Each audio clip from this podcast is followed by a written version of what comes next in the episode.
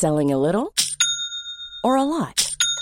Shopify helps you do your thing however you cha-ching. Shopify is the global commerce platform that helps you sell at every stage of your business. From the launch your online shop stage to the first real life store stage, all the way to the did we just hit a million orders stage. Shopify is there to help you grow. Shopify helps you turn browsers into buyers with the internet's best converting checkout. 36% better on average compared to other leading commerce platforms because businesses that grow grow with Shopify. Get a $1 per month trial period at shopify.com/work. shopify.com/work. Wow. Nice. Yeah. What you're hearing are the sounds of people everywhere putting on Bombas socks, underwear, and t-shirts made from absurdly soft materials that feel like plush clouds. Yeah, that plush. And the best part? For every item you purchase, Bombas donates another to someone facing homelessness. Bombas. Big comfort for everyone. Go to bombas.com slash ACAST and use code ACAST for 20% off your first purchase. That's bombas.com slash ACAST. Code ACAST. Many of us have those stubborn pounds that seem impossible to lose, no matter how good we eat or how hard we work out. My solution is PlushCare. PlushCare is a leading telehealth provider with doctors who are there for you day and night to partner with you in your weight loss journey. They can prescribe FDA-approved weight loss medications like Wagovi and Zepbound for those who qualify. Plus, they accept most insurance plans. To get started, visit plushcare.com slash weight loss. That's plushcare.com slash weight loss. خیلی از ماها ایده هایی داریم یا یک محصولی رو ایجاد کردیم یا تو مثلا جشنواره خارزمی رفتیم یه چیزی رو اختراعش کردیم ولی اصلا به این فکر نکردیم که چطوری ما اینو می‌تونیم بفروشیمش؟ چطوری ما می‌تونیم مخاطب رو قانع بکنیم که بیاد در ازای این مبلغی پرداخت بکنه؟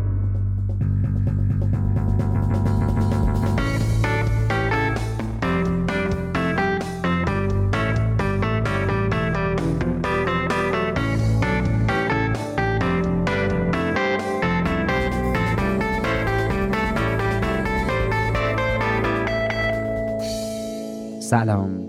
من فرشاد نگهدار هستم و شما به کارکسب گوش میدین. کارکسب پادکستیه که تو هر قسمتش ما متمرکز میشیم روی یه موضوع مرتبط با کسب و کار. اولی عذرخواهی بکنم بابت صدام بخش ابتدایی و انتهایی این قسمت رو من دارم در حالی ضبط می‌کنم که کووید دارم. و اگر شما هم دارین همزمان با پخش شدن این اپیزود میشنوینش لطفا بیشتر از قبل رعایت کنین. تو فضاهای بسته مجدد ماسک بزنین و سراغ دوز بوستر واکسن کرونا هم به نظرم برین. این 15 همین قسمت جیمسینه به عنوان یه توضیح کوتاه جیمسین اپیزوداییه که ما با مهمونای فصل قبل نشستیم و ازشون سوالایی رو می‌پرسیم که برای مخاطب پیش اومده. مهمون این قسمت خانم آسیه حاتمی هستند خانم حاتمی مدیر عامل و بنیانگذار شرکت ایران تلنتن و ما توی اپیزود 15 همه کارکست با ایشون در مورد تجاری سازی صحبت کردیم. اینجا دوباره ازشون دعوت کردیم که به سوالایی که برای شما تو همین حوزه پیش اومده بود جواب بدن. اگر مصاحبه قبلی ما با خانم حاتمی رو نشنیدین پیشنهاد می‌کنم اول اون اپیزود رو گوش کنین. اپیزود 15 که میشه سومین قسمت فصل دو. حامی ساخت این فصل از کارکسبم شرکت ویماست و من خیلی ممنونم از ویما به خاطر حمایت هایی که از کارکسب می‌کنه و مثل همیشه لینک شبکه های اجتماعی و وبسایتش تو توضیحات این اپیزود هست. مقدمم و من همینجا تموم می‌کنم و اینکه بریم جواب سوالای شما رو از زبون خانم آسیه حاتمی بشنویم. سلام خانم حاتمی عزیز خیلی خیلی خوشحالم که دوباره در واقع اینجا این و اینکه مثل هر دفعه خیلی لذت میرم از اینکه باهاتون گپ می‌زنم. خیلی خوشحالم که در واقع قرار سوالای مخاطب رو جواب بدیم و خیلی خوش اومدین مرسی. سلام عرض می‌کنم خدمت شما مخاطبین عزیزتون. من در خدمتون هستم. خیلی ممنون. من صاف برم سراغ سوالا. اولین سوالم ازتون اینه که آیا تجاری سازی رو یه فرایند همواره در جریان می‌بینین یا یه پروژه‌ای که شروع و خاتمه داره؟ خب راستش من که قطعا یک مسیر می‌بینم. ولی خب خیلی بستگی داره به بزنس های مختلف و در واقع سطح در واقع بلوغشون یا مچوریتیشون توی بازار شناخته شده بودنشون و اصلا نوع اون کسب و کار چی هست؟ آیا از یک خلق یک اختراع جدید شروع شده یا نه؟ یک کسب و کار با مدل تکرار شونده است در بازار که داره وارد بازار میشه. ولی قطعا یک مسیر میبینمش در فازهای مختلف که شاید شروع شروعش این هستش که اصلا من چطوری می‌تونم این محصول یا این خدمت رو کاری کنم که قابلیت درآمدزایی داشته باشه. و بعد در مراحل بعدیش قطعا آدم به این فکر می‌کنه که چطور می‌تونم گروه های بیشتری رو درگیر یا جنس مخاطبین متفاوتی رو داشته باشم که از این خدمت یا سر یا محصول استفاده بکنه. و اصلا چطوری می‌تونم قابلیت توسعه بیشتری رو توی درآمدزایی از این محصول داشته باشم. آره یک کاری کنم که بیشتر پول در بله. سوال بعدیم ازتون اینه که ارتباط چرخه عمر محصول با فرایند تجاری سازی چیه به نظرتون؟ خب ببینید قاعدتا در شروعش خیلی بیشتر ما درگیر این موضوع هستیم. همونطور که گفتم شما یه وقت هستش که یک محصول رو برای اولین بار وارد یک حالا بازاری یا وارد جهان می‌کنید که اصلا قبلا وجود نداشته. فرهنگ سازیش ایجاد نیاز. و اصلا مدل این که بتونید مخاطب رو قانع کنید که ببین تو یه پولی پرداخت باید بکنی برای اینکه بتونی از این خدمت استفاده بکنی. اینا مواردی که قطعا در شروعش خیلی روش و فکر بشه کار بشه حتی سعی و خطا بشه. و بعد در نهایت در یه نقطه ای هست که آدم میگه اوکی این الان کار می‌کنه. و با این مدل شروع می‌کنم و بعد شروع می‌کنم اسکیلش کنم و بزرگترش بکنم. و خب در یه نقاطی هم هستش که به اوج خودش می‌تونه برسه. نیاز یا فرهنگ سازی یا در واقع درخواست برای اون خدمت می‌تونه به اوج خودش برسه. و خب خیلی هم مهمه که متناسب با اون در واقع نقطه ای از چرخه عمر محصول خدمتی که داریم ببینیم که چه تغییراتی باید ایجاد کرد.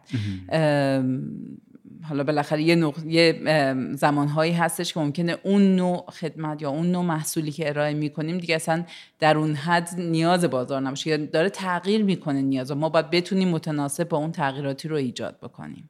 دقیقا. یا اینکه محصول تو اوجشه و می‌تونه که بیشتر بفروشه و نهایتا ابزارهایی که باید استفاده کنیم که بتونه این اتفاق و گاهی وقتا هستش که ما میگیم خیلی خب این محصول الان در اوج خودش داره میفروشه. ما چیکار کنیم که همین محصول؟ گاهی وقتا میگیم یه سری محصولات تکمیلی شاید در کنار این قرار دادن می‌تونه در واقع موفقیت ما رو توی در واقع تجاری سازی یا پول بیشتر یا درآمدزایی بیشتر ارزش افزوده بیشتری می‌تونیم تولید بکنیم. دقیقا دقیقا همینطوری. سوال بعدیم ازتون اینه که چقدر شبکه های اجتماعی رو در تجاری سازی موثر می‌دونید ببینید آخه شبکه اجتماعی خب قطعا که الان وقتی دم داشت صحبت می‌کنیم اثرگذاره ولی من فکر می‌کنم این ته ماجراست. سر ماجرا اینه که ما داریم در مورد کدوم گروه مخاطب صحبت می‌کنیم. گروه مخاطب ما کجا هست؟ حالا اگر اتفاقا گروه مخاطب ما توی فضای مجازی و تو شبکه های اجتماعی حضور داره کجاشه؟ بعد حالا اونجا سعی می‌کنیم اطلاع رسانی کنیم سعی می‌کنیم فرهنگ سازی کنیم ایجاد نیاز بکنیم و بعد از طریق اون کسب بکنیم. ولی این سوال مثل اینه که مثلا بگید مثلا چقدر میز نیازه برای یک کسب و کار. یعنی خب اوکی میز یک ابزاری است برای اینکه ما بتونیم مثلا یک سری افراد رو دور همدیگه جمعشون بکنیم که در مورد یه موضوعی صحبت کنیم ولی موضوع میز نیست. دقیقا.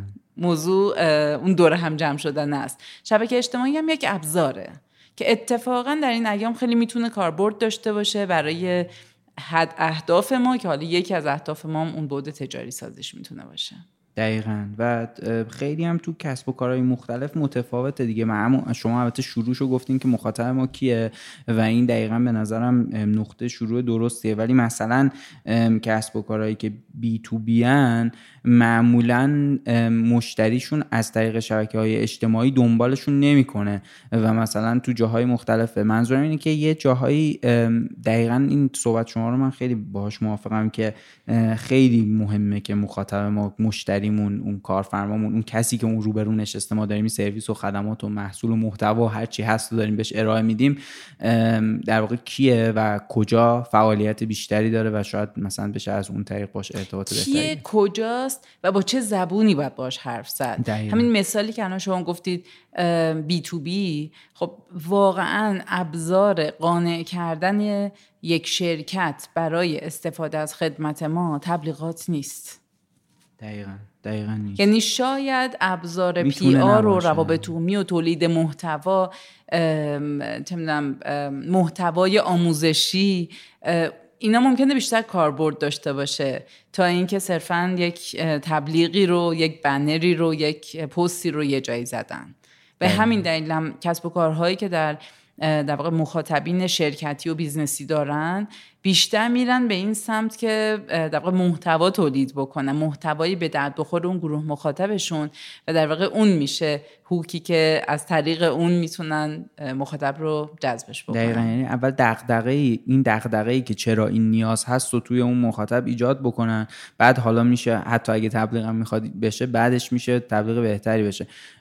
توی یک کسب و کارهایی که شاید استفاده عمومی تری داره مثلا این پلتفرم خرید آنلاینه ممکنه مثلا دیجیکالا دیگه احتیاج نداشته نیاز ایجاد کنه که چرا استفاده از دیجیکالا مهمه که البته من فکر کنم همچنان اونا هم نیاز دارن بکنن ولی در واقع به نظرم اینطوری چون خرید آنلاین الان دو نیم درصد مجموع خرید که داره اتفاق میفته تو ایران. منظورم این بود آره این خیلی تو گزارش دیجیکالا من دیدم. حالا اگر که اشتباه هم کردم ببخشید مخاطبمون می‌تونه بعدا منو اصلاح کنه ولی عددش همینه. حالا یه ذره بالا یه ذره پایین من فکر می‌کنم همچین چیز. ولی دقیقا من با صحبت شما موافقم از من خیلی متفاوت فکر می‌کردم. منم همینطور. منم خیلی متفاوت فکر می‌کردم ولی بعد فکر کردم بعد اون در واقع گزارش رو دیدم و دیدم که اینطوریه. ولی تو دنیا هم اینطوریه. یعنی بیشترین کشوری که فکر کنم داره در واقع از خدمات خرید آنلاین استفاده می‌کنه اگر اشتباه نکنم باز چینه که عدد حدودیش یه چیزی حدود نزدیک 50 درصده یعنی خیلی کلا خیلی فرصت بین دو درصد تا 5 بله. درصد خیلی فاصله. بله خیلی فاصله است. ولی منظور اینه که خیلی فرصت توسعه داره. کووید البته یه فرصت خیلی بزرگ توسعه بوده. سوال بعدی که در واقع می‌خوام سه تا سوال رو ازتون با هم بپرسم چون به نظرم اومد ممکنه جواباش در واقع با هم همپوشانی داشته باشه. سوال اول اینه که در اپیزود اصلی طوری که شما توضیح دادید تجاری سازی معادل گرداندن کسب و کار بود. آیا این دیدگاه درست است؟ سوال بعدی اینه که تفاوت تجاری سازی و کارآفرینی در چیه؟ و سوال سوم اینه که آیا می‌توان بدون در نظر گرفتن فرایند تجاری سازی یک کسب و کار ایجاد کرد؟ من به نظرم اومد اینا خیلی آره، می‌تونه آره، نزدیک خیلی، باشه به خیلی می‌تونه به هم مرتبط باشه. و برام جالبه که سه نفر یه همچین سوالی رو پرسن. ظاهرا کاملا سواله برای مخاطبین. بله. ببینید من سه تا بخش حالا به روش های مختلف میشه یک کسب و کار رو یا های ایجاد اون یک کسب و کار موفق و دسته بندیش کرد. ولی اگر من بخوام از جنس تجاری سازی صحبت بکنم من میگم اولش ما یک ایده ای داریم یک تو ذهنمون یک ارزشی رو داریم طراحی کردیم که اون رو می‌خوایم به مخاطب عرضه کنیم. در یه مقطعی توی پروسه تجاری سازی راهش رو پیدا می‌کنیم که چطوری ما می‌تونیم این ارزش رو در ازاش پول دریافت کنیم درآمد کسب بکنیم. و بعد در یه مرحله دیگه ای هست که میگیم ما اینو می‌خوایم به صورت حقوقی شرکتی ثبتش بکنیم و در واقع حالا البته گفتم دفعه پیشم یه بخشی که خیلی توی ایران نیست و خارج از ایران خیلی هست در واقع آی پی و در واقع مالکیت فکری اون حالا ایده یا اون پروسه تجاری سازی هست. ولی به هر حال بخش خلق کردن اون ایده یا محصول. بخش تجاری سازیش و بخش حقوقی و شرکتیش رو وقتی کنار هم می‌ذاریم میگیم این کسب و کار یک کسب و کاری است که تونسته یک ایده رو خلق کنه از توش پول در بیاره و بعد یک شرکت موفقی است. حالا این که الان ما کارآفرینی رو چی تعریفش می‌کنیم؟ آیا اون بخش مثلا حقوقی که شرکت ثبت کرده رو اسمش رو می‌ذاریم کارآفرین یا کارآفرینی یا کل این پروسه رو میگیم؟ دیگه این بسته به تعریفی داره که ما تو ذهنمون داریم. ولی من تجاری سازی رو اون بخش یکی از این ستا می‌دونم دیگه. چون خیلی از ماها ایده هایی داریم یا یک محصولی رو ایجاد کردیم یا تو مثلا جشنواره خارزمی رفتیم یه چیزی رو اختراعش کردیم ولی اصلا به این فکر نکردیم که چطوری ما اینو می‌تونیم بفروشیمش. چطوری ما می‌تونیم مخاطب رو قانع بکنیم که بیاد در ازای این مبلغی پرداخت بکنه. و به همین دلیل وقتی داریم در تجاری سازی صحبت می‌کنیم در مورد روش پول در آوردن از اون صحبت می‌کنیم. اینم بگم خدمتون که گاهی وقتا اون ارزشی که ما داریم در موردش فکر می‌کنیم شاید به سختی می‌تونیم از خود اون در مخصوصا ابتدای کار درآمد کسب بکنیم. و بعد وقتی تو پروسه اینکه چطوری میشه اینو فروخت به مخاطب میریم می‌بینیم که به اون ارزش اصلی هنوز جا نیفتاده برای مخاطب. پس ما از یه جای دیگهش می‌تونیم در واقع درآمد رو کسب بکنیم مخاطب رو جلب بکنیم و بعد بقیه محصولاتمون رو بفروشیم. یه مثال خیلی دم دستی و راحتش که شاید خیلی از شنیده باشیمش هم شما وقتی سراغ سوپرمارکت میرین سوپرمارکت خب اجناس مختلفی دارن. عملا هم واسطه فروشن. یعنی یک کارخونه یه مسئول تولید کرده یک مسئول پخش و توزیعی اون جنس رو رسونده در اون سوپرمارکت و سوپرمارکت با یک حاشیه سودی داره اون رو میفروشتش. خب قاعدتا بخش درآمد و هزینهش هزینهش خب احتمالا انبارشه. حالا تعداد پرسنلش که شاید خیلی محدود باشه. انبارش برای نگه داشتن اون محصول هست یا حالا فضایی که توی اون سوپرمارکت داره برای چیدمان محصولاش که بتونه گزینه های بیشتری به مراجعین بده. یکی از محصولاتی که همه سوپرمارکت باید داشته باشن آبه که خب احتمالا حاشیه سودش هم خیلی پایینه چون اول حجم زیادی از فضا رو می‌گیره چه توی خود سوپرمارکت در تعداد زیاد احتمالا مخاطبین نیازش دارن باید ولی داشته باشدش باید داشته باشه به خاطر اینکه اگر سوپرمارکتی آب نداشته باشه حجم در واقع مخاطبینش ممکنه کمتر بشه مراجعینش بهتره بگیم.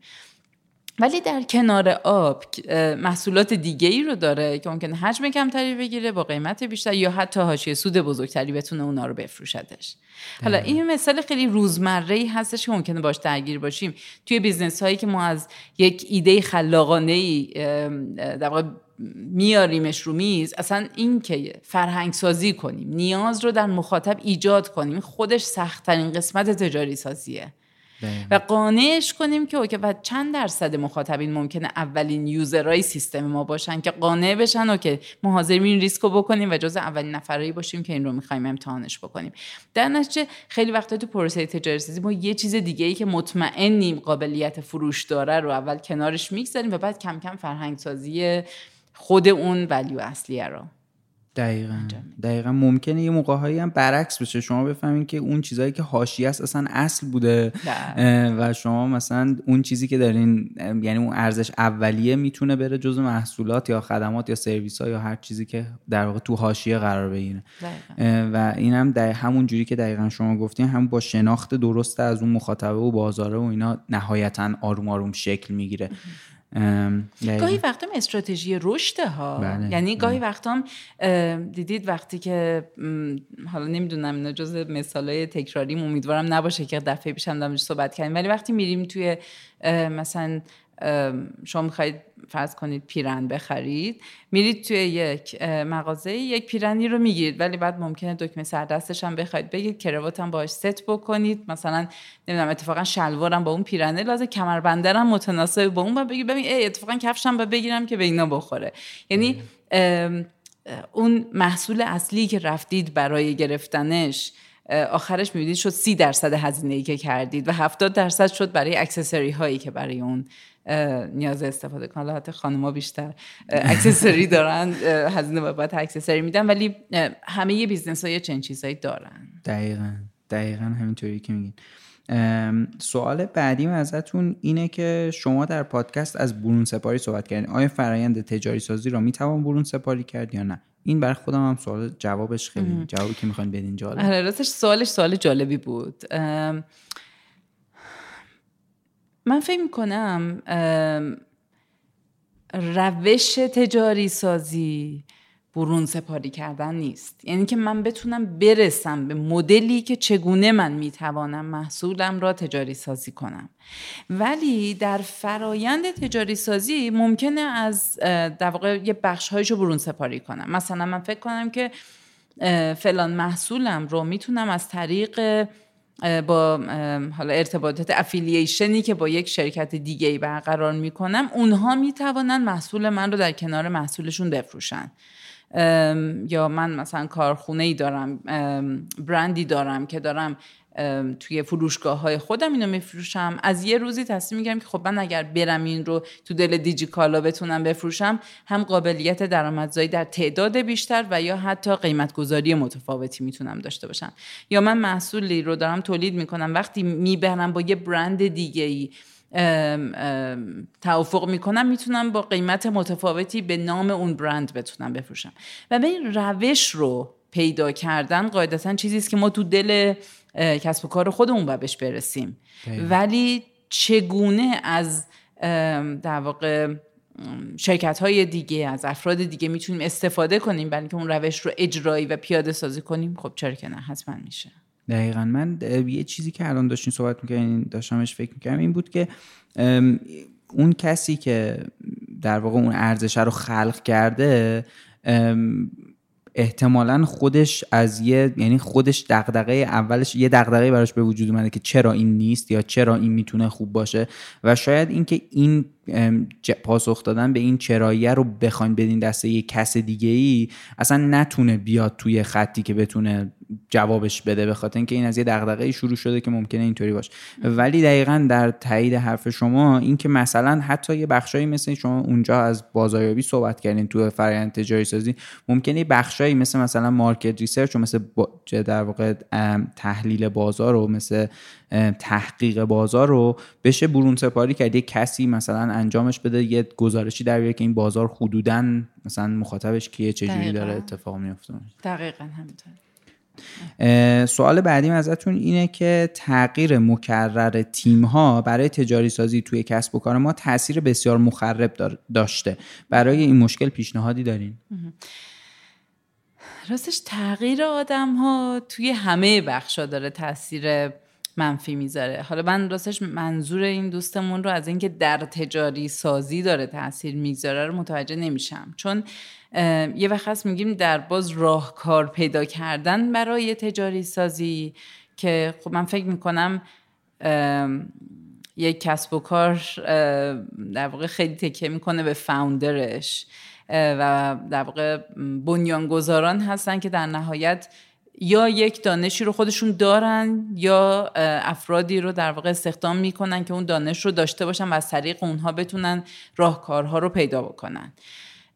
ولی به طور کلی خب این یک واقعیت تغییر رفتن آدم ها قطعا تاثیر گذاره چه آدم هایی که در شروع همکاری ترک می‌کنن کار رو. چه آدمایی که اتفاقا سالیان باشون کار می‌کنین و یه جورایی کسب و کار بهشون تکیه می‌کنه و بعد رفتنشون قطعا خسارته. بنابراین اگر اجازه من این نوع سوال رو بتونم یه مقداری توضیحش بدم که چی کار باید کرد با این؟ چون واقعا دقدقه است که یه مقدار از قبلم شاید بگم پررنگتر شده به دلایل مختلف الان تو هر جماعتی از مدیران و یا کسب و کارها میشینیم این دقدقه اوله که با رفتنشون باید چی کار کرد Ryan Reynolds here from Mint Mobile. With the price of just about everything going up during inflation, we thought we'd bring our prices down. So to help us, we brought in a reverse auctioneer, which is apparently a thing. Mint Mobile unlimited premium wireless. Ready to get 30, 30, bit to get 30, bit to get 20, 20, 20, bit to get 20, 20, bit to get 15, 15, 15, 15 just 15 bucks a month. So, Give it a try at mintmobile.com slash switch.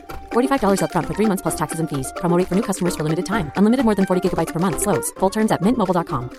Hiring for your small business? If you're not looking for professionals on LinkedIn, you're looking in the wrong place. That's like looking for your car keys in a fish tank. LinkedIn helps you hire professionals you can't find anywhere else, even those who aren't actively searching for a new job but might be open to the perfect role. In a given month, over 70% of LinkedIn users don't even visit other leading job sites. So start looking in the right place. With LinkedIn, you can hire professionals like a professional. Post your free job on linkedin.com slash achieve today. من حتی از چند زاویه بهش نگاه می‌کنم. یکی اینکه خب اولین سوال شرکت ها اینه که چیکار کنیم؟ نرن. همیشه هم بالاخره یک دغدغه مدیران بوده. منابع انسانی ها روش دارن سرمایه گذاری می‌کنن هزینه می‌کنن. برای اینکه بتونن در واقع سازمان رو شرکت رو محبوبیت بیشتری براش ایجاد بکنن. ولی من باورم بر اینه که الان کار از کار گذشته. یعنی الان موضوع رفتن آدم ها از شرکت من به شرکت یکی دیگه نیست. الان موضوع داغ این ایام می‌دونید دیگه. یک مهاجرت. مهاجرت اه، و دو اگرم مهاجرت نه میمونن ایران و دارن یه پروژه خارجی با یک جای دنیا انجام میدن با ممکنه دو سه برابر حداقل درآمدی که داشتن کسب می‌کنن بلکه بیشتر. و خود این باعث میشه که افراد ترجیح بدن که استخدام یک شرکتی در ایران نباشن و برنامه های دیگه رو برش داشته باشن. رقابت کردن با فرایند مهاجرت فکر می‌کنم چیزی نیست که به این راحتی شرکت ها از پسش بر بیان. آره یه درصدی رو آدم ممکنه بتونه به روش های مختلف همچنان داشته باشه. ولی یک یک رونده. و اول باید بپذیریم که این هست بعد بتونیم ببینیم چه راهکارهایی داره. و نکته که من همیشه توی جمعایی که هستم دارم صحبت می‌کنم اینه که ببین ما تا قبل از این داشتیم یه تعداد آدم کاربلد متخصص مدیر سینیر داشتیم که بین شرکت ها داشتن میچرخیدن. از شرکت من به شرکت بی سی بعد من از یکی دیگه آدم می‌گرفتم. و بعد از این جمعیتی که یا از این تعداد آدم هایی که کاربلد بودن یه تعدادشون دارن میرن دارن از اون چرخه حذف میشن و دیگه الان موجود نیستن. الان موضوع فقط این نیستش که نیرو رو چجوری نگه داریم. ما نیرو به اندازه کافی تولید نمی کنیم. پرورش داده نمیشه. و اگر ما بتونیم فرایندهایی ایجاد کنیم که نیرو پرورش بدیم دیگه دغدغمون این نخواهد بود. حالا به هر حال که آدم دغدغش هست یعنی نمیشه بگیم آدم دغدغش این نیست که نیروی سینیر بالاخره پرورش نیروی توی یک کسب و کار هزینه است. اه، ولی تا قبل از این شرکت های خیلی مدرن و توسعه یافته و با فرایندهای یه مقدار مدل شرکت های بین‌المللی می‌رفتن سراغ این که ما پرورش نیرو بدیم و مدیران آیندهمون رو بسازیم. الان من باورم اینه که اصلا اجتناب ناپذیره برای بقا باید این کار رو انجام بدیم. و باید بتونیم یه درصدی از تعداد آدمایی که در سال جذب می‌کنیم از جنس آدمهای با پتانسیلی باشن که در آینده می‌توانند جایگزین نیروهای کاربلد ما باشن. حالا در کنارش هم قطعا این یک واقعیته که ما طی مثلا دو سال گذشته کسب و کارها به دلایل مختلف توسعه پیدا کردن. بازارشون یعنی توسعه پیدا کرد. حالا از کانسیومر گودز و کالای مصرفی گرفته تا حالا محصولات مختلف یا خدمات بازارشون در ایران توسعه پیدا کرده. برای توسعه بازارشون نیاز داشتن که نیرو جذب بکنن و چون نمی‌تونستن نیرو جذب بکنن نتونستن کسب و کارشون رو توسعه بدن. به همین دلیل تقریبا شرکت ها رسیدن به این موضوع که من گزینه جز ندارم. که برای توسعه پیدا کردن کسب و کارم باید فرایندهایی از جنس پرورش و تربیت تولید نیرو من استشو می‌ذارم داشته باشم. در غیر این صورت در طولانی مدت این میشه گلوگاه توسعه کسب و کارم. دقیقا.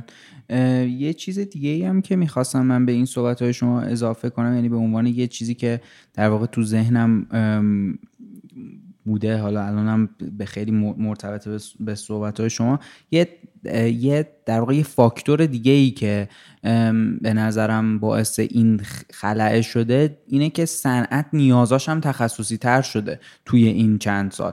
و خود این باعث شده که شما احتیاج تو حتی لایه های یعنی از خیلی سینیور هم یه ذره بیاین پایین تر تو اون لایه ها هم احتیاج به آدم متخصص تری وجود داره که شاید برای اینکه بتونیم در واقع اون پروسه رو اون لایه ها رو با با با یه نیروی متخصص تری مدیریت بکنیم باز دوباره احتیاج به همین توسعه که شما میگین وجود داره. و به نظر منم این خیلی عامل مهمی ما حتما یه اپیزودی رو روی این فقط راجع به این موضوع صحبت می‌کنیم و به نظرم خیلی باید بهش پرداخت. می‌دونید من فکر می‌کنم به یه نقطه رسیده که یا همه شرکت ها یا همه ای که در کار نیست 80 درصد شرکت ها باید این به این نقطه برسن.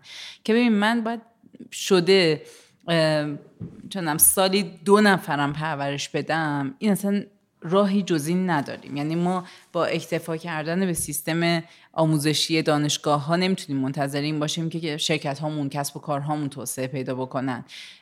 و از بین فارغ التحصیل باید بتونیم هر کدوممون مأموریت آموزش یه عده‌ای رو داشته باشیم. این فرایندها خب توی خارج از ایران کاملا جا افتاده است. یعنی شرکت ها از کوچیک و درشت هر کدومشونی که نگاه بکنید دارن یه درصدی از در واقع بودجه و هزینه کرده سالشون رو به کارآموز اختصاص میدن. ولی تو ایران بهش میگن خب کارآموز هزینه است. بیاد بره مثلا من وقتم رو بگذارم برای اگر این فرایندهاش رو ترتیب بدیم ببینید یه دو تا آمار یه دردناک اگه بهتون بدم ما پارسال یه سروی ران کردیم بین شرکت ها که از بین افرادی که شرکت شما رو ترک کردن به چه دلایلی بوده؟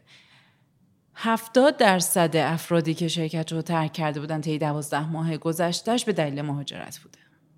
خیلی بالاست. عدد بالاییه و ده درصد ده 15 درصد اگه اشتباه نکنم برای اینکه بتونن کار ریموت جا با در واقع پروژه های خارج از ایران داشته باشن. البته که این عدد الان این نخواهد بود و یکی از دلایلی که اصلا این عدد انقدر بالا یعنی نسبت اون درصد بالا هست اینه که در دوره دو ساله کرونا جابجایی نیرو بسیار کم شد. یعنی افراد به حالا بود روانشناسیش نمی‌دونم که چی هست ولی اتفاقی که نه فقط تو ایران آماره که از بقیه کشورها می‌گیریم همین هست. افراد به دلایل مختلف ترجیح دادن سر کارشون باشن و شرکتشون رو لزوما عوض نکنن. انگار یک ناپایداری اضافه ای اضافه رو نمی‌خواستن دیگه تجربه بکنن. و به همین دلیل دیگه اونایی که می‌خواستن برن اونی بودش که می‌خواست مهاجرت بکنه. ولی در کنارش یه پرسشنامه دیگه هم فرستادیم برای یه گروه از حالا مخاطبینی که متخصصینی که بودن. یه جمعیتی فکر کنم ده یازده هزار نفره ای که توی این پرسشنامه شرکت کردن و گفتیم برنامه تو برای سه سال آینده چی هست؟ 22 درصدشون گفتن که ما برنامه مهاجرت داریم. یعنی به هر حال ما با یه چنین نرخی داریم مواجه میشیم و خب بخش دردناک ماجرام اینه که این گروه مخاطبایی که داریم در موردشون صحبت می‌کنیم افراد تحصیل کرده کشور هستن. عملا ما از قشر تحصیل کردم و شما فرض کنید مثلا 20 25 درصدشون برنامه رفتن داشته باشن. حالا البته شاید یه جاهایی یا گروه خاصتری نگاه کنیم میگیم 80 درصدشون برنامه رفتن دارن. ولی دیگه آخرش با بدونیم برای چه این سناریوهایی با برنامه ریزی کنیم. دقیقا. خیلی عالی. آره این گفتم این یه موضوعیه که ما یعنی علاقه شخصی خود من هست که بهش حتما بپردازیم و فکر می‌کنم که یه موضوعیه که برای همه کسب و کارها الان دغدغه است و اتفاقا توش مسئولیت هم دارن و به نظرم میاد که میشه در واقع اینو در قالب یه اپیزود جدا بهش پرداخت. سوال بعدی ازتون اینه که این البته خیلی ممکنه مستقیم به تجاری سازی ربط نداشته باشه ولی حالا میشه یه جوری مرتبطش کرد. از بوم کسب و کار لطفا یه مقداری صحبت کنید. حالا دوستی که این سوالو پرسیده خیلی دوستشم بدونم از کجاش دوست داره بدونه. و آیا از بعد تجاری سازی در واقع این سوال رو پرسیده یا کلا دوست داره بوم کسب و کار رو بشناسه؟ من فکر می‌کنم بالاخره بوم کسب کار داره در مورد segment های مختلف مخاطبین صحبت می‌کنه در مورد value proposition اون ارزشی که ارائه می‌کنیم نمی‌دونم منابعمون پارتنرامون داره تامین کننده در جوانب مختلف یک کسب و کار داره صحبت می‌کنه. ولی تهش من میگم یک ابزاره برای نظم دادن به اون چیزی که تو مغز ما هست. یعنی با کمک بوم کسب و کار ما ممکنه چیز بیشتری از اون چیزی که می‌دونیم ندونیم. ولی همونی که می‌دونیم و وقتی روی کاغذ میاریم و به طورت دسته بندی شده میذاریمش اونجا و ناچاریم توش یک اولویت بندی بکنیم تازه اونجاست که یه سری حذف می‌کنیم حذف می‌کنیم حذف می‌کنیم آخرش می‌فهمیم که این ارزش اصلی ماست که می‌کنیم. این نوع مشتری اصلیه که ما داریم در موردش مخاطب اصلی که داریم در موردش صحبت می‌کنیم. بنابراین یه جور نظم دادن به اون پراکندگی مطالبی هست که توی ذهنمون هست. دقیقا. سوال بعدی ازتون اینه که اگر در هنگام لانچ یا رونمایی محصول یا کسب و کار یک کسب و کار دیگه مشابه سرویس یا خدمات ما رو زودتر لانچ کنه چه باید بکنیم؟ و آیا ایران تلنت در این زمینه تجربه داره یا نه؟ می‌بینید راستشون که این سوال پرسیده خیلی دوست دارم ازش بپرسم که قبلش فکر می‌کردی که وجود ندارن بعد یه business تو زدی و فهمیدی که قبلش وجود داشته. ولی کلا فکر می‌کنم روش حالا اگه بگیم کارآفرینان یا افرادی که یک کسب و کاری رو می‌خوان راه اندازی بکنن فکر می‌کنم نگاه های متفاوتی وجود داره. من خودم خیلی علاقه‌مند نیستم توی فضاهایی که مثلا player خیلی در واقع فعالی وجود داره که داره اون ارزش رو ایجاد می‌کنه. اصلا ورود کنم. میگم یه نفری هست به خوبی داره اون زمینه رو پوشش میده. من اگه دیگه خیلی بخوام توی اون بخش وارد بشم خب میرم partner میشم با اون شرکت. یعنی لزومی نمی‌بینم. این خیلی فکر کنم یه جاهاییش سلیقه‌ای البته. یکی دیگه هست میگه نه مثلا اسنپ وجود داره حالا تفسیر رو برم بزنم. یا نمی‌دونم یه کسب و کاری وجود داره اتفاقا کار کرده چه بهتر؟ فهمیدم که الان کار می‌کنه برم مدلش رو تکرار بکنم و الان یهو می‌بینیم که از یه کسب و کاری مثلا ده تا تو کشور وجود داره. چرا؟ چون بازار بزرگی داره و انقدر بازارش بزرگ هست که میگن خب ما یه بخشی سهمی از این بازار رو داشته باشیم آره. این به مدل نگاه بستگی داره. ولی اگر اون شخص این سوال پرسیده فکر می‌کرده که وجود نداره و اولینی هست که داره در واقع اون خلق ارزش رو انجام میده و بعد یهو قبل از اینکه لانچش انجام بدی یکی دیگه این کار کرده. بازم به نظر من کار خیلی اتفاق وحشتناکی نیفتاده. یعنی ما تا مادامی که بدونیم که داریم چه ارزشی رو ارائه می‌کنیم و واقعا مدلش رو پیدا بکنیم که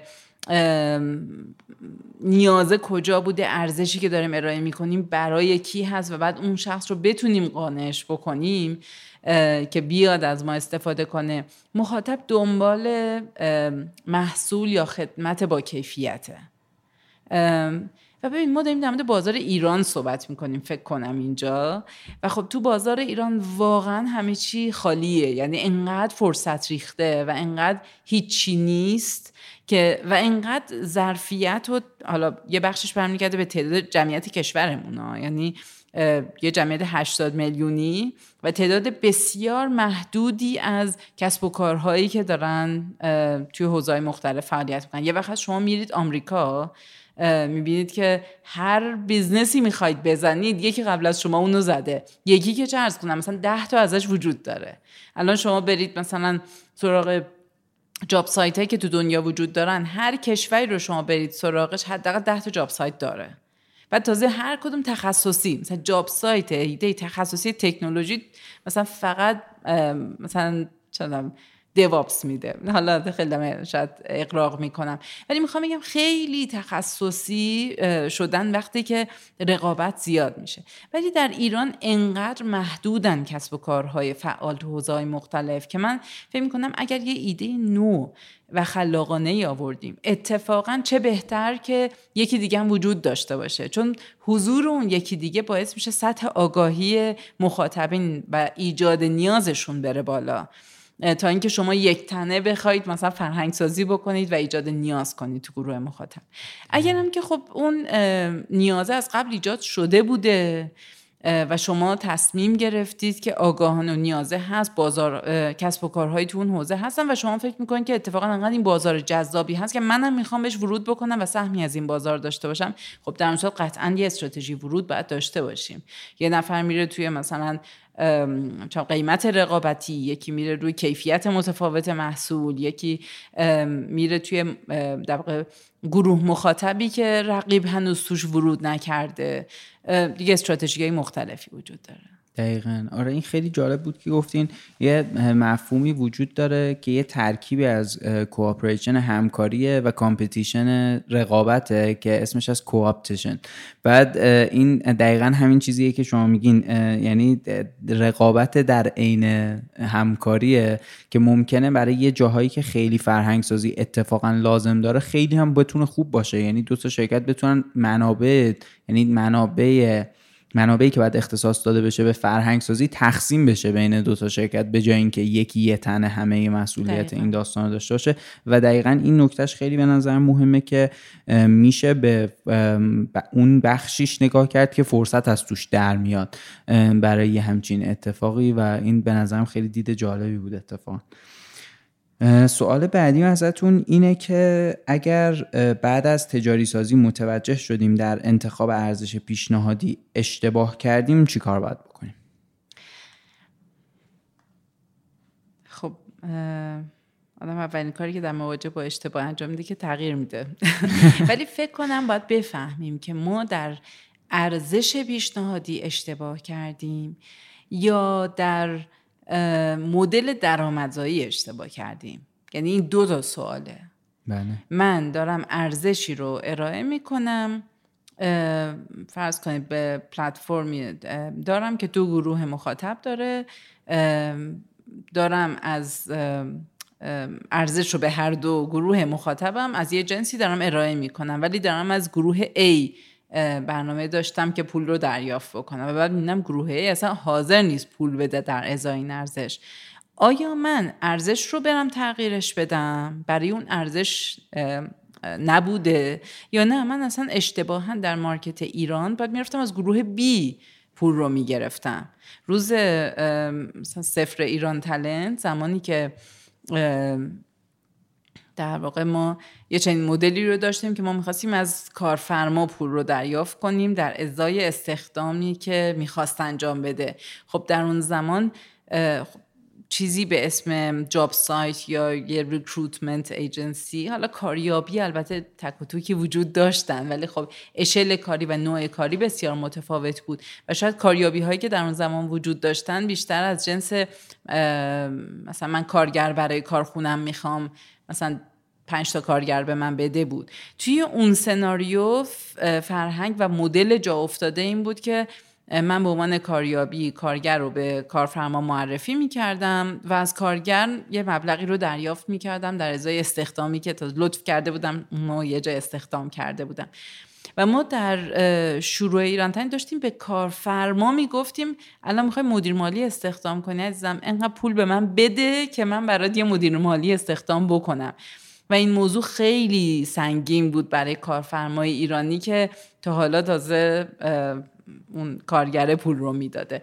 نمی‌تونست این موضوع رو هضم کنه و بپذیره. تا اینکه ما این فرایند رو اینقدر با شرکت خارجی پیش بردیم که فهمید ببین یک تفاوتهایی تو نوع استخدام وجود داره. تو عرضه و تقاضا وجود داره که باعث میشه که برای این نوع position تو باید خودت یه هزینه ای بکنی و آدم استخدام کنی. تو اون position ها ممکنه کارگر یه هزینه ای رو پرداخت کنه. خیلی هم عالی. آره دقیقا همین جوری که میگین و اون شرکت ها یه زمانی با خودشون فکر می‌کردن من همین که فرصت شغلی ایجاد کردم یعنی باید همه خیلی خوشحال باشن. یه پولم تازه باید بدن. پولم باید بدن. ولی دقیقا این همون مسئله تغییر فرهنگ فرهنگیه که قبل تر راجبش صحبت کردیم. و به عنوان آخرین سوال لطفا فرایند تجاری سازی را با یکی از محصولات یا خدمات ایران ایران تلنت به عنوان مثال توضیح بدین. من فکر کنم راجع به این یه مقداری صحبت کردین ولی اگر ممکنه کوتاه شاید بتونه خاتمه حالا راستش توی هر محصولی و توی هر کدوم از محصولات در فازهای مختلف متفاوته ولی شاید ملموسترینش خود ایران تلنت باشه. یعنی ارزشی که روز از روز سفر ایران تلنت داشت ارائه می کرد استخدام نیروهای متخصص و مدیران در شرکت ها بود و خب از سمت شرکت ها ما داشتیم هزینه ای رو دریافت می کردیم برای اینکه بهشون گزینه های خوبی رو برای استخدام کردن ارائه بکنیم. الان هم داریم همین کار رو می کنیم ولی روز سفرش با این مدل داشتیم در واقع این موضوع رو تجاری سازیش کرده بودیم که شرکت میومد هزینه ای رو پرداخت می‌کرد برای اینکه ما بتونیم افراد رو انتخاب کنیم یعنی آگهی رو بذاریم شورت لیست کنیم رزومه ها رو مصاحبه کنیم و بعد بهترین ها رو معرفی کنیم به اون شرکت و اون شرکت دیگه هزینه ای رو براش پرداخت می‌کرد. که کار می‌کرد نه اینکه کار نکنه به خدمتی بود که شرکت نیاز داشت بهش. مخصوصا وقتی می‌خواست نیروهای کاربلد و متخصصش رو استخدام بکنه. ولی خیلی اسکیلبل نبود.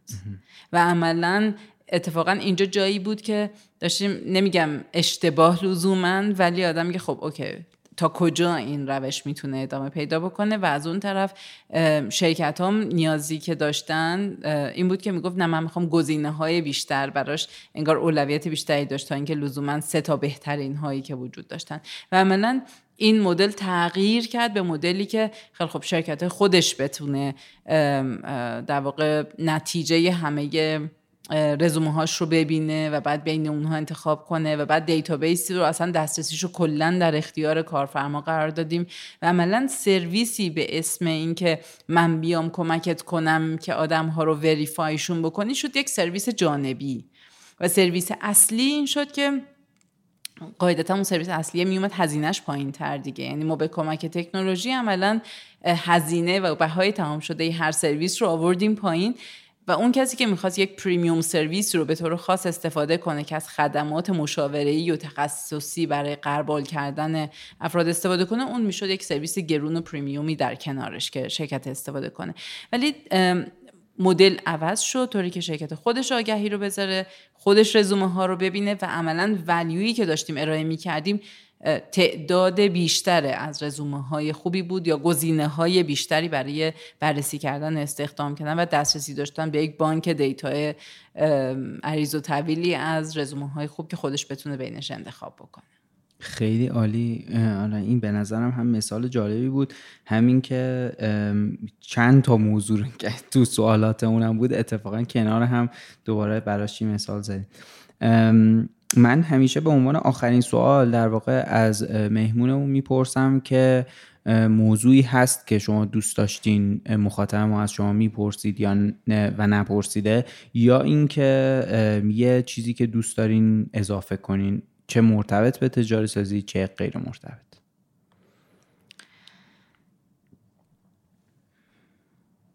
من شاید تنها موضوعی که فکر می‌کنم قبلا خیلی در موردش صحبت نداشتیم ولی یه اشاره کوتاهی بکنم اینه که توی هر مرحله ای ما چه می‌خوایم پیدا بکنیم مدل تجاری سازیمون چی باشه و چه اصلا کجای مارکت رو بریم ازش شروع بکنیم چه توی زمانی که می‌خوایم scale بکنیم سیستم های agile خیلی الان کاربرد دارن و ما مجبور نیستیم که یک فرایندی رو مثلا یک سال انجامش بدیم بعد با یه failure و شکستی مواجه بشیم و بعد بگیم نشد. روش های خیلی خوبی الان وجود داره که آدم می‌تونه تست کنه و با تست کردن به این نتیجه برسه که okay این کار می‌کنه یا نمی‌کنه. بالاخره مثلا قدیما وقتی می‌خواد حالا قدیما جدید نداره البته آدم کارخونه می‌خواد بزنه بالاخره باید یک investment خیلی بزرگی انجام بده. شاید در نوع این کسب و کارهای دیجیتال خیلی انعطاف پذیری بیشتری وجود داره و خیلی جاها ما می‌تونیم بریم market رو تست کنیم مخاطب رو تست کنیم. مجبور نیستیم همه چی رو ببندیم fixed و بعد بگیم شد یا نشد. و این فرایند تست کردن و کار می‌کنه کار نمی‌کنه فکر می‌کنم فرایندی است که خیلی کمک کرده به شرکت ها تو این ایام. خیلی عالی. خیلی به نظرم جنبندی خوبی بود.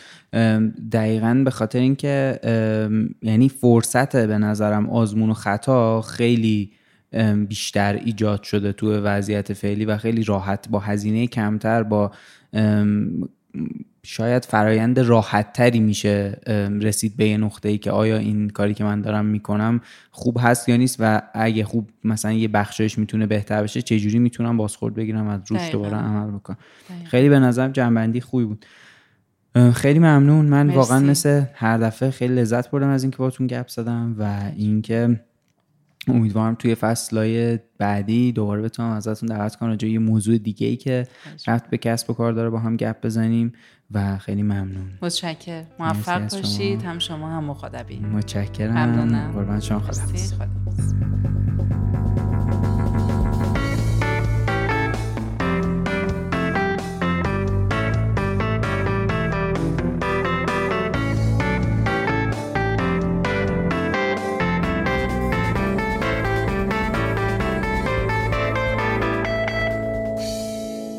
این پونزدهمین اپیزود جیمسین بود که ما با خانم آسیه حاتمی نشستیم و به سوالای شما در مورد تجاری سازی جواب دادیم.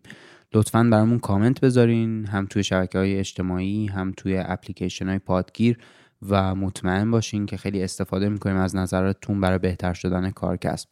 و همونطوری که همیشه هم گفتم بزرگترین کمکی که می‌تونین به ما بکنین اینه که به اشتراک بذارینمون با کسایی که فکر می‌کنین ممکنه علاقه مند باشن به موضوعاتی که ما تو کارکسب در موردش صحبت می‌کنیم.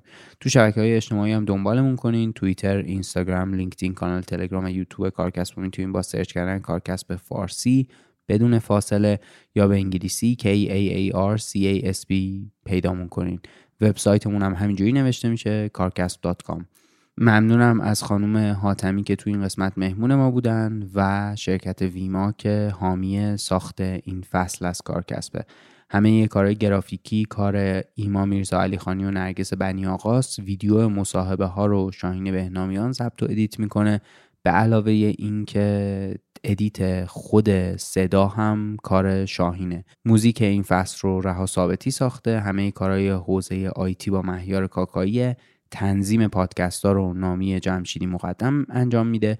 علما سادات همه کارهای پشتیبانی رو به عهده داره و ایران جعفری پشت شبکه های اجتماعی مونه دمتون گرم که به کارکست و کلا پادکست فارسی گوش میدین و امیدوارم که هر جا هستین خوب باشه